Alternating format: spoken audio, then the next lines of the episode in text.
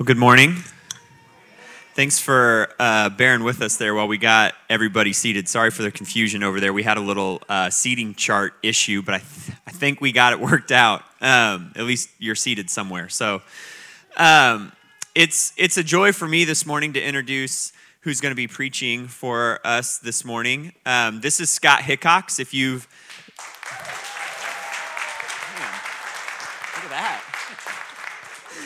If you no one's ever done that for me before.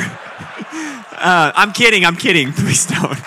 Um, if you've been around lcf for very long scott was a member on our pastoral team for a number of years but it's been almost 10 years now at this point. He went over to st louis where he was pastor um, at a church over there in west county and then he and his wife amy have moved back here. They are attending here at, at lcf and I asked Scott if he would be willing to preach for us every once in a while, and he said that he would. I asked him how he wanted me to introduce him, and he said, Why don't you just say that I'm a friend of yours? Um, but that would be short selling it. Uh, when I first started on staff, Scott was uh, my supervisor when I was the youth pastor for about a year before he went over to St. Louis. And then since that time, he's, he's been a very faithful and wonderful mentor um, to me.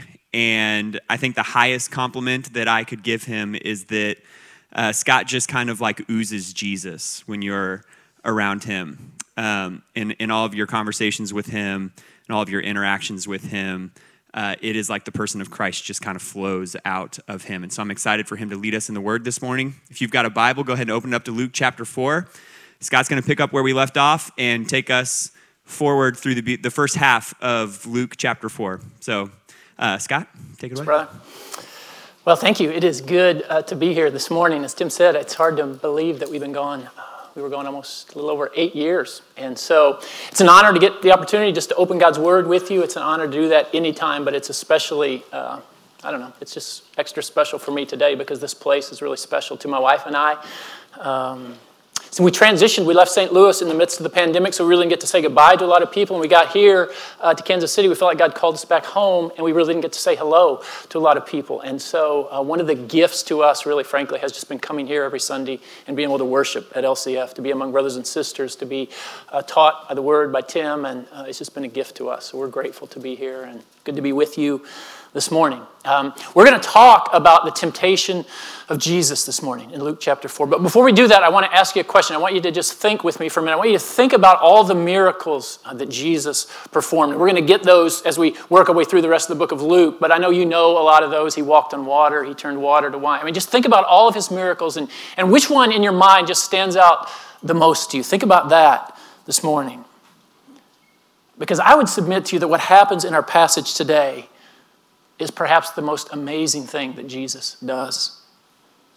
I mean, just look at the history of mankind and you tell me what is more amazing than someone who never sins. But that's exactly what the Bible says about Jesus. Um, in Hebrews 4 15, we're told that Jesus is tempted in every way that we are, yet without sin. And again, I would argue that it's perhaps maybe the most audacious claim in all of the Bible. And our passage today is going to show us that it's true. You see, church, nothing, frankly, is more important to us than this. Because without this, Jesus couldn't have gone to the cross on your behalf or on my behalf. His resisting temptation, his sinlessness, is what makes him qualified to be our Savior. So, again, your, have your Bibles open to Luke chapter 4. That's what we're going to talk about today. And while I hope that, while we do this, while I hope that we. Um, we learn something about the ways that we're tempted and how we can uh, combat that. But if that ends up being our focus, then we're going to miss the point today. Because if we're not careful, we can end up focusing on strategies instead of the Savior. I mean, we could end up looking at Jesus and seeing his, him as, as an example instead of as our deliverer, right? We can spend all our time talking about things that we need to do instead of seeing what Jesus has already done for us. He does what no one else has ever done and no one else could ever do. So here's the big idea right up front. When everyone else fails, Jesus is faithful. When everyone else fails, Jesus is faithful. And, church, that is good news. And that's why we can worship him this morning. So let me just pray for us before we get started, all right? Father, thank you. Thank you for the privilege to open your word. Thank you that you give us your word, that it's truth, and you give your Holy Spirit to teach us in that. And so I pray this morning, Lord, that, that you would do that by the power of your Spirit, that you would teach us. Um, I pray that, that, Lord, you would speak, that these things that I've prepared, Lord, protect me from error. Uh, if there are things that are from me, I pray folks would forget them quickly. If they're from you, I pray they would burn in their hearts this morning. So just do a work in our midst, I pray. In Jesus' name, amen. Well, if you were here uh, last week, we finished uh, chapter 3. Tim finished that up, and, and he read through that whole ancestry.com thing at the end of, uh, of chapter 3, right? That, that genealogy of, of Jesus. And I'm thankful that he read all those names because I wasn't even going to try it uh, this morning. But we need to go back there because it's important for our passage today if we're going to understand it. At the end of chapter 3, Luke goes through this list of, of Jesus' genealogy. So and so was the son of, and he works his way. And Tim pointed out, he goes all the way back to Adam. And then Luke tells us that Adam was the son of God. You see, Adam's called the son of God because he didn't have an earthly father, right? God created him in his image. And he gave him authority over all creation. And he told him to be fruitful and to multiply and to fill the earth. And as God's son, Adam's uh, was to expand God's kingdom really beyond the garden to the ends of the earth. But we know what happened, right? If you grew up in church, you know the story of Genesis. Uh, we don't have time to go through all of that, but if you want some homework, you can go back and read Genesis 1 through 3. It's the, it's the creation account. But in chapter 3, uh, Satan tempts Eve in the garden. And then in verse 6, uh, everything falls apart. I mean, this is the verse where we learn where sin was introduced into the world. And, and, Genesis 3 6 says that, that so when the woman saw that the tree was good for food, and that it was a delight to the eyes, and that the tree was to be desired to make one wise, she took of its fruit and she ate. And she gave some also to her husband who was with her, and he ate. And that's it. Sin entered the world, and everything changed at that moment. Listen to what Derek Kidner says about this verse. He says, So simple an act, so hard its undoing. God will taste poverty and death before take and eat become verbs of salvation. See, Luke, I think, included this genealogy of Jesus to remind his readers of the identity of the, of the first Adam who brought death, so that we could see how Jesus, who the Apostle Paul calls the second Adam, how he brings life. Where everyone else fails, Jesus is faithful. All right, so we're going to read this passage in Luke, starting in verse 1 in chapter 4. then Jesus left the Jordan full of the Holy Spirit and was led by the Spirit in the wilderness for 40 days to be tempted by the devil. He ate nothing during those days, and when they were over, he was hungry. The devil said to him, If you are the Son of God, tell this stone to become bread. But Jesus answered him, It is written, Man must not live on bread alone. So he took him up and showed him all the kingdoms of the world in a moment of time. The devil said to him, I will give you their splendor and all this authority because it has been given over to me, and I can give it to anyone I want. If you then will worship me, all will be yours. And Jesus answered him, It is written, Worship the Lord your God and serve him only. So he took him to Jerusalem and had him stand on the pinnacle of the temple and said to him, If you are the Son of God, throw yourself down from here. For it is written, He will give His angels orders concerning you to protect you, and they will support you with their hands so that you will not strike your foot against a stone. And Jesus answered him, It is said, Do not test the Lord your God. After the devil had finished every temptation, he departed from him for a time. Then Jesus returned to Galilee in the power of the Spirit, and news about him spread throughout the entire vicinity. He was teaching in their synagogues, being praised by everyone. It's the word of the Lord. All right, so Jesus is in, uh, he's in the wilderness. And, and I want to just set the scene, be clear. This is not like a, a picture you have in the Rocky Mountains, this beautiful. Uh, that's not what this is. It's, it's actually the opposite of that. It'd be, it'd be desolate. There'd be no vegetation, no water. It's not a place you would want to go camping or, or hiking. I mean, think more of, of like a desert, okay? And how did Jesus get there? I mean, it wasn't because his Google Maps stopped working, right? He, he wasn't lost. What does Scripture say? It says the Holy Spirit led him into the wilderness. Intentionally. Verse 2 says that he was led there to be tempted by the devil. So, do you understand what that means to us? It means that this was all part of God's plan. That God is in control here. Jesus is exactly where God wants him to be. And I think that's an important thing for us to understand because sometimes, sometimes you're right where the Lord wants you to be. And trial and temptation is right there too. In fact, I read one commentator who suggested that it just might be that when you're most filled with the Holy Spirit, when you are walking the most closely with Jesus, that those are the times you're most likely to be led into the wilderness. See, just because you love Jesus, just because you're trusting in the gospel, it doesn't mean that you won't have to walk through the valley of the shadow of death. Following Jesus doesn't mean you're exempt from trials and, and temptations and, and testings. What it does mean is, even if you are in the valley of the shadow of death, He'll be with you. So I don't know where you are. Maybe this morning, if you're in the midst of the wilderness, take comfort in that. He is in control and He is with you. All right, so Jesus is in the wilderness. He's been led there by the Holy Spirit. And Scripture says that He's fasting. Tim's going to talk some more about this next week. But fasting is designed basically to, to, to deprive you of some basic comforts. Okay? That's what fasting is. It's, it deprives you of some basic comfort so that you'll remember that, that everything you have comes from God, that you are utterly dependent upon God, and that God is better than any of the gifts that He gives. All right? So Jesus is he's in the wilderness. He's engaging in spiritual disciplines. He's praying, he's fasting, he's seeking God.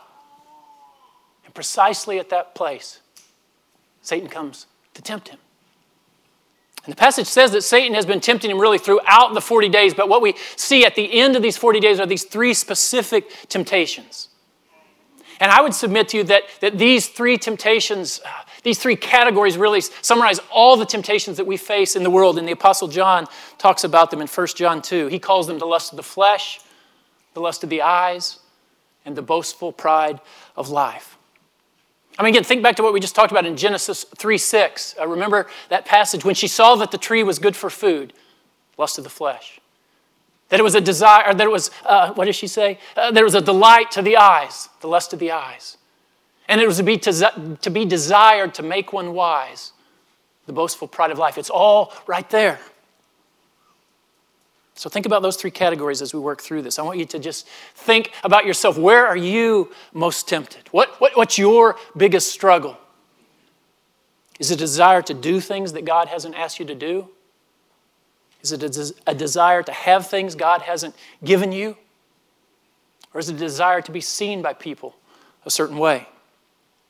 So think about those things as we go through here. The first temptation is in verse 3. The devil said to him, If you are the Son of God, command this stone to become bread. Now, for us to understand how, how tempting this must have been, again, we have to remember Jesus has been fasting for 40 days. And I don't know about you, but that's pretty hard for me to comprehend. I mean, some of you are going to be hungry if I preach longer than 40 minutes, right? Okay? But 40 days. And this is not some intermittent fasting thing here. Imagine, imagine, imagine not eating from now until, say, March okay? How are you feeling? And just keep in mind you're in the middle of a desert. And so it's at this point of maximum vulnerability that Satan tempts Jesus to make himself something to eat. He's tempting his, his flesh here. And let's keep in mind that Jesus could have done it. I mean, in a word, he could have, he could have done it. And frankly, what would have been wrong with that? I mean, keep in mind, Scripture says the fast is over, right? He, he could eat now. And contrary to what some of you, if you're keto or something, there's nothing sinful about bread, okay?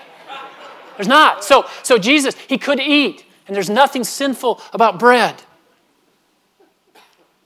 So why doesn't he eat? See, the question that Satan asks here, it's not about bread.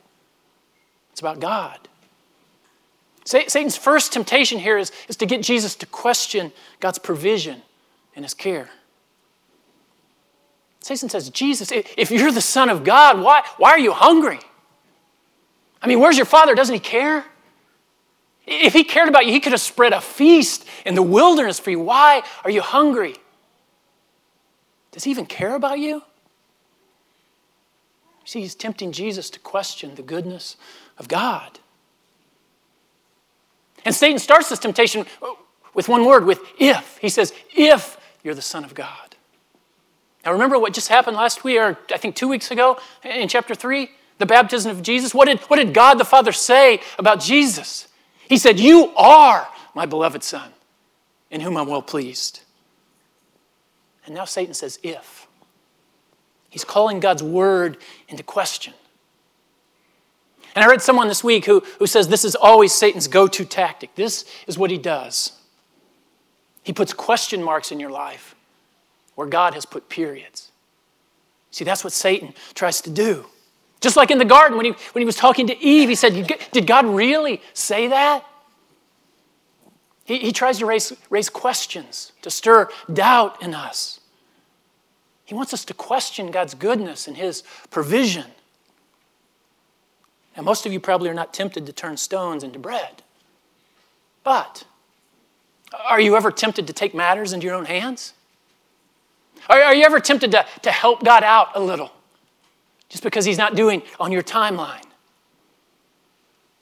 So, where are you tempted to doubt God's provision? Where are you tempted to take matters into your own hands? Is it, is it your health, your job, your relationships, or maybe your lack thereof? You see, when we doubt God's provision, it, it, it exposes our priorities. I think that's another way we could look at this temptation. Because look at what Satan's doing. He takes a good thing and he tempts Jesus in a moment of hunger to take a good thing and to make that thing ultimate.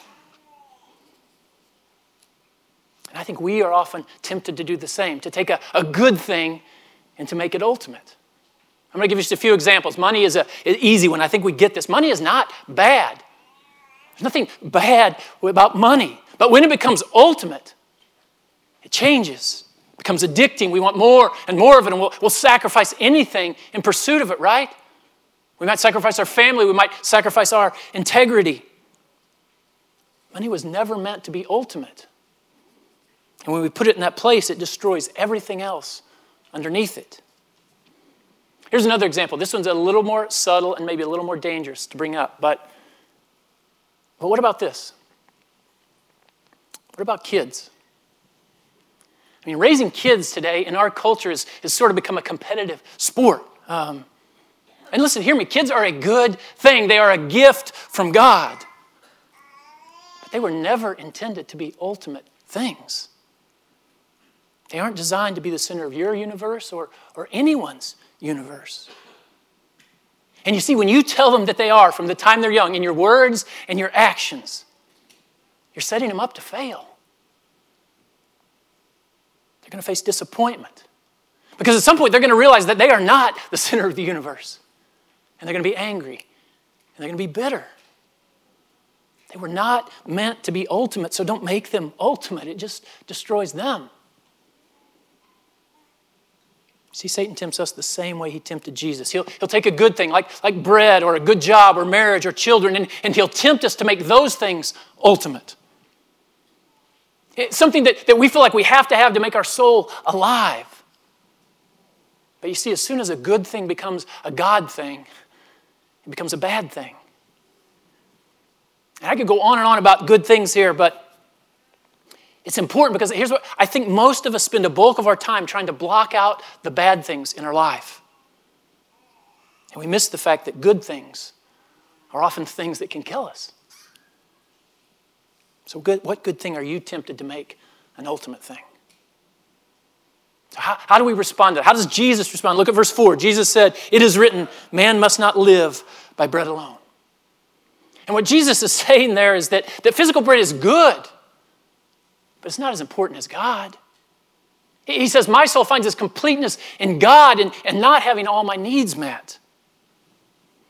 Jesus quotes here from the book of Deuteronomy, chapter 8. And, and the passage he quotes is referencing the children of Israel when they were wandering in the desert and they're complaining about not having enough to eat. And I think what Luke is reminding us here is that, that Israel failed, that Adam and Eve failed, that we fail. But where everyone else fails, Jesus is faithful. Let's look at the next temptation, verse 5. Now, we don't know exactly how this happened, but, but somehow Satan shows Jesus all the kingdoms of the world, the vast Roman Empire, all the people of the whole world. And he says, Jesus, look at this. All this, it can be yours. And you see, there's some truth in what Satan said, right? Because all this would be Jesus's one day.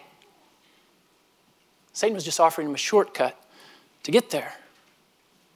He says, You can have them now. You, you don't have to wait. Satan was offering him the crown without the cross. See, he was offering him instant gratification. And that's how we like things today, isn't it, right? Our way, right away, right? We want what we want, and we want it now. We can be tempted in so many ways here, but, but perhaps the clearest example of, of giving in to the lust of the eyes, of, of instant gratification in our culture, um, is pornography. I mean, because that is exactly what it promises. You can have it now. This should be yours. You shouldn't have to wait. One click, enjoy it. I did some research this week, and statistics say um, that about 64% of men, almost two thirds of men, have viewed pornography in the last month. Now, I know what you're thinking, well, that's the world, that's out there. Um, sadly, the statistics for Christian men are almost identical. And while the numbers for women are lower, they are growing. And again, I hope and I pray that that's not true in our church here, but we, we have to face the reality. Statistics would suggest that about half the people in this room have viewed pornography in the last month. And I don't say that to shame anyone. I'm, I'm saying it just to name a reality because we can't get help. We can't change until, until we're able to name it.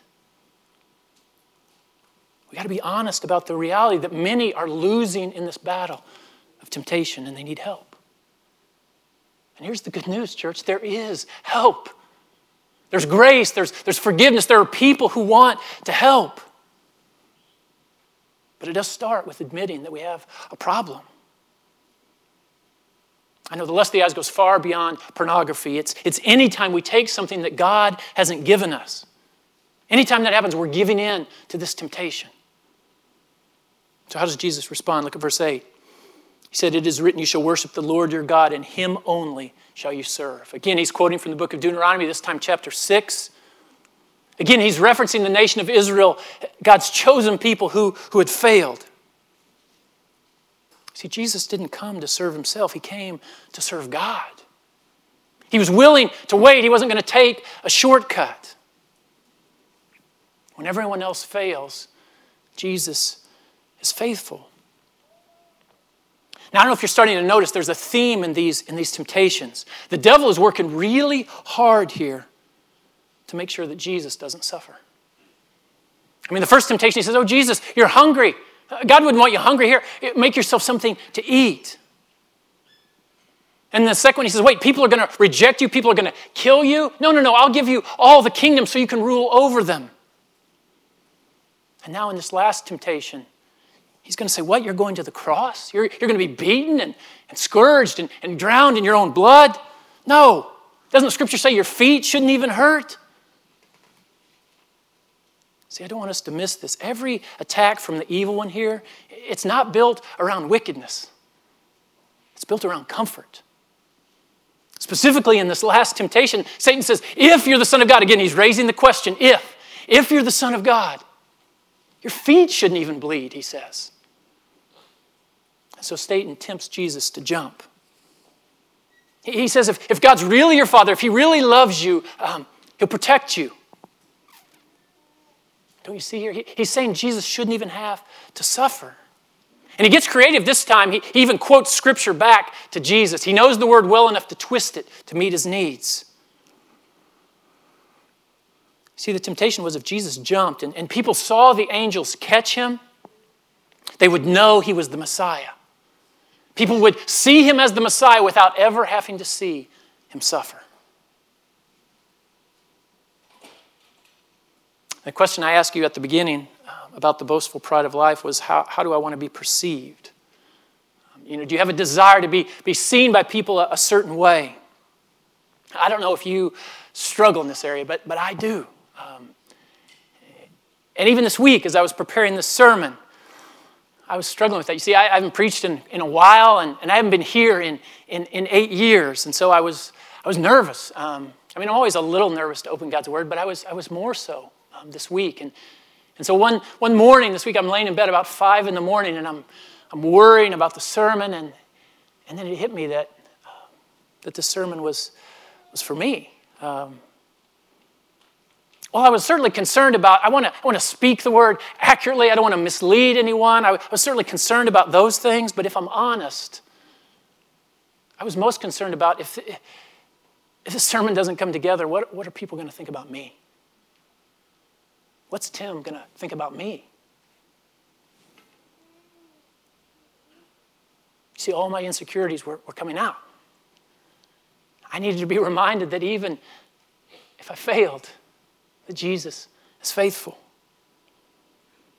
You see, so often I think we're concerned about protecting our image and about what others think of us. And so, you know, we dress up and we come to church and we, we pretend that everything's okay, like we're crushing it, like life is, life is good. See, that's exactly what the enemy wants us to do. He, because he knows if he can keep us from being honest, he can keep us from getting help. See, this third temptation is a wicked lie. We had a young woman in our church at St. Louis, and she shared her story one, one Sunday morning. And it was a, it was a heartbreaking story of, of infidelity and addiction and, and broken relationships. And, and it was a story that very few people, frankly, would be brave enough to share uh, in public. And I was, I was really proud of her. Um, and then she told of how Jesus had, had rescued her. There were still consequences for her behavior. She was still in the midst of that, but but God was redeeming her story, and she was testifying to that reality. And when the service was over, a, a man came up to me, and he was, he was kind of smiling, and he said, You know what? He said, Kate is the freest person in this church today. You see, she knew what God thought about her. So her shame was gone. She was free. It was beautiful. But so often, this boastful pride of life, it feeds our shame and it tempts us to keep secrets. And the temptation is so often to think that we are the only ones struggling. So, can we just put that notion to rest this morning once and for all? Listen, I don't know many of you, but I know this. Everyone in here is struggling with something. Everyone. Everyone has temptation. And everyone fails. But where everyone else fails, Jesus is faithful. See, I think Luke shares this story to give us hope. Because he wants us to know that Jesus can deliver us. How can, he, how can he do that? How can he break the addiction in your life? How can he deliver you from the enslavement that, that sin and temptation brings? Because he breaks the neck of Satan here. Now, it's not complete. This is a foretaste of what's to come. We're going to get there later. On the cross, Jesus is going to crush Satan. He's going to disarm the rulers and the authorities. And even that is a foretaste of what's to come. Because one day, one day, Satan is going to be cast out forever. And Luke 4 is a foretaste of what Jesus has brought. He's brought deliverance. He's brought forgiveness. He's brought freedom. And He wants you to experience that now. So, how do we experience that freedom? How, how do we avoid giving in to temptation? Um, let, let, me just say this. Someone once said that you can't beat an enemy if you don't know uh, the enemy.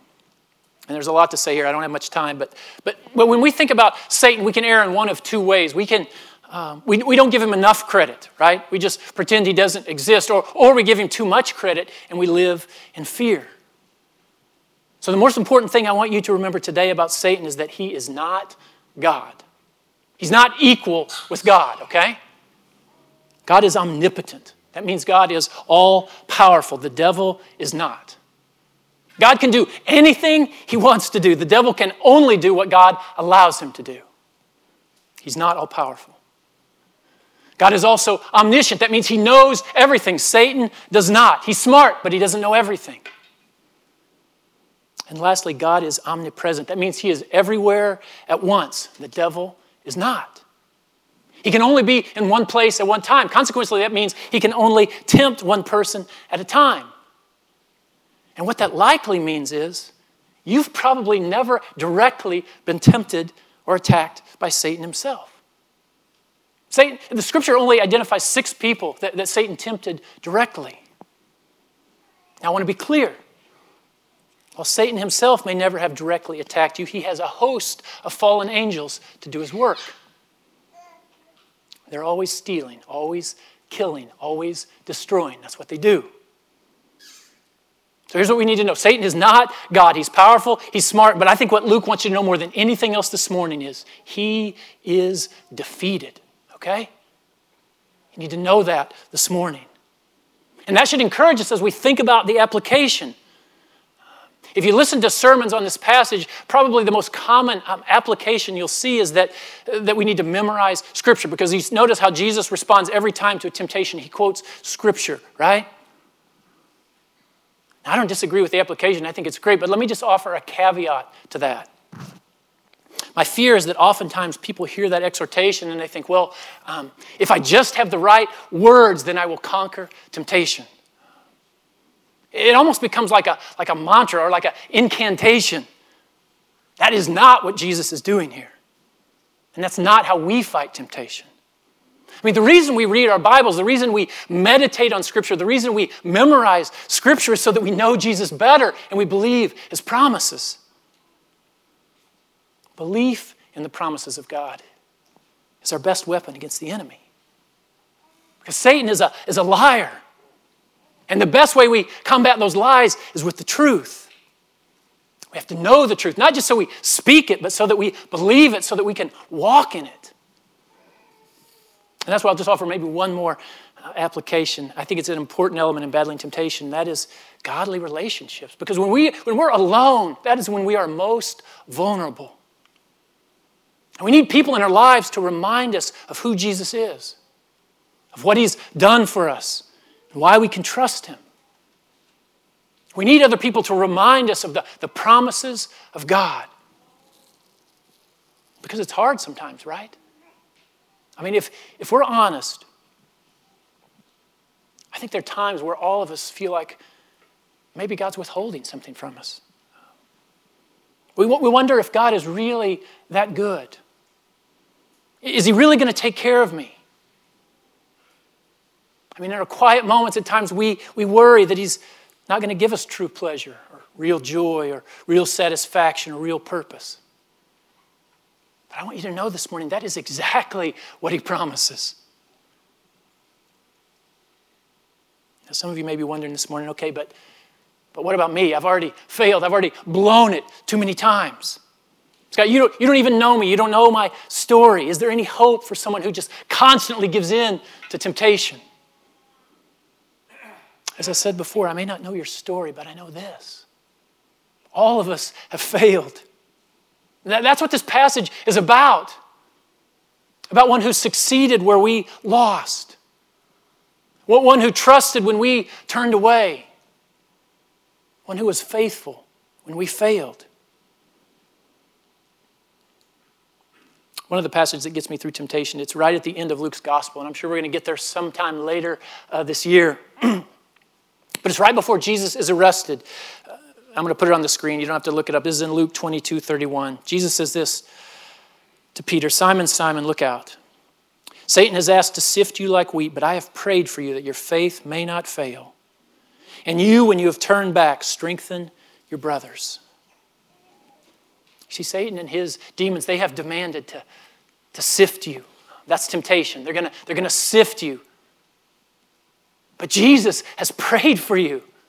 In fact, he's at the right hand of the Father right now praying for you. And you see what this verse says?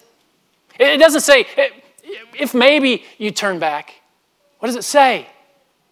It says, when you turn back. See, because when Jesus prays, things happen.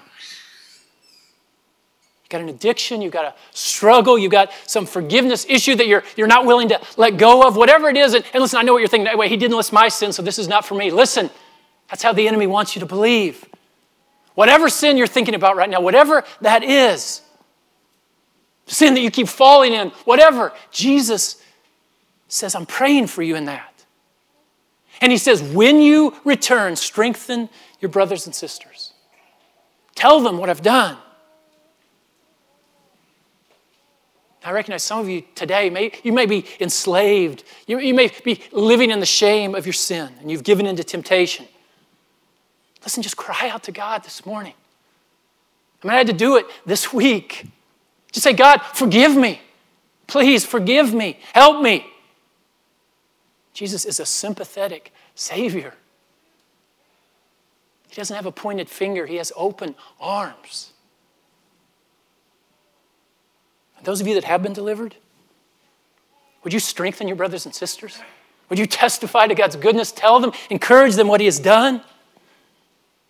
See, we need reminders because the enemy's oldest trick, maybe his only trick, is to get you to doubt God's goodness, to doubt God's provision. What he'll say to you is, listen, God hasn't given you what you need, so go ahead, take and eat. But Jesus, right before he went to the cross, he used those same words to tell us something completely different.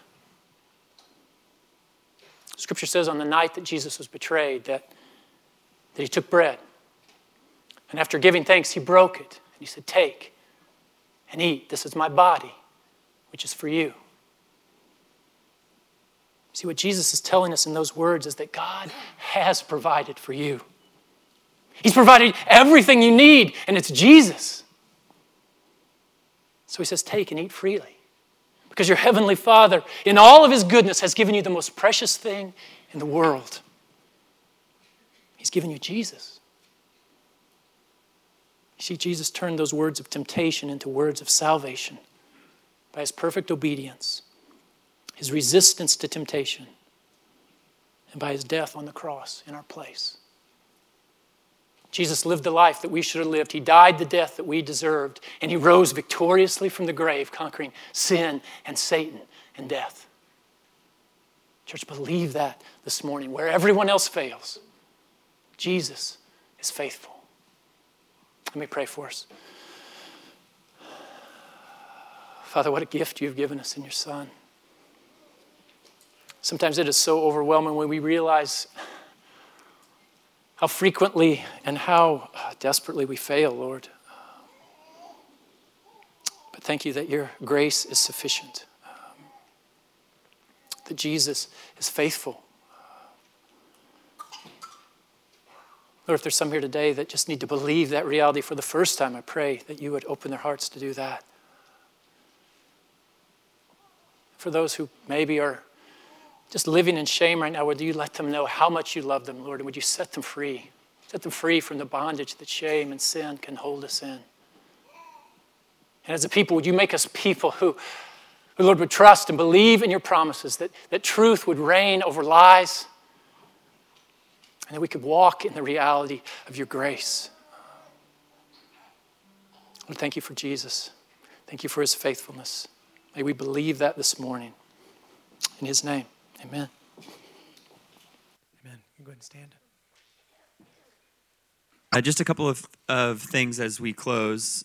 The first one is that uh, maybe maybe one of the hardest things for us to believe when it comes to our own like temptation and sin is that when like Hebrews said, where Scott started this morning, that we have you know, we've got this high priest who's able to sympathize with us because he's been tempted in every way that we are yet without sin. One of the hardest things I think for us to believe when it comes to our sin is that if we were actually open and honest about that, that Jesus would not only meet us in the middle of that, but that he wouldn't do so begrudgingly. That the confession of our sin and the honesty that we would have about our sin would actually be something that would compel Christ closer to us. He would sympathize with us in our weakness.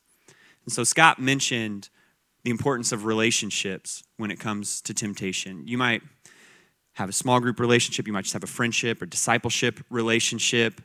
Um, I can't encourage you enough to lean into those places with an honesty about where it is that you feel tempted, sin that you might be struggling with, and allow sort of the vulnerability and the transparency of that to be what it is that turns you to really believing that Jesus would meet you in that place, whether it be through the conversations with those individuals, whether it be through a counselor, it could be through a conversation with someone on our staff, that the naming of that thing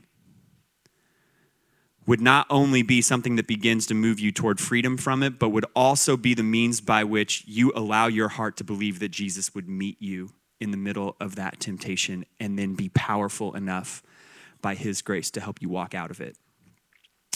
Uh, I cannot encourage that enough. And so, if that's a conversation you need to initiate with someone that you're already close to, by all means, initiate a conversation about that. If it's something that you need to reach out to someone on our staff, a pastoral member of our staff team, any one of us, then please reach out to us. And we would love nothing more than to be able to help walk alongside you in the middle of that.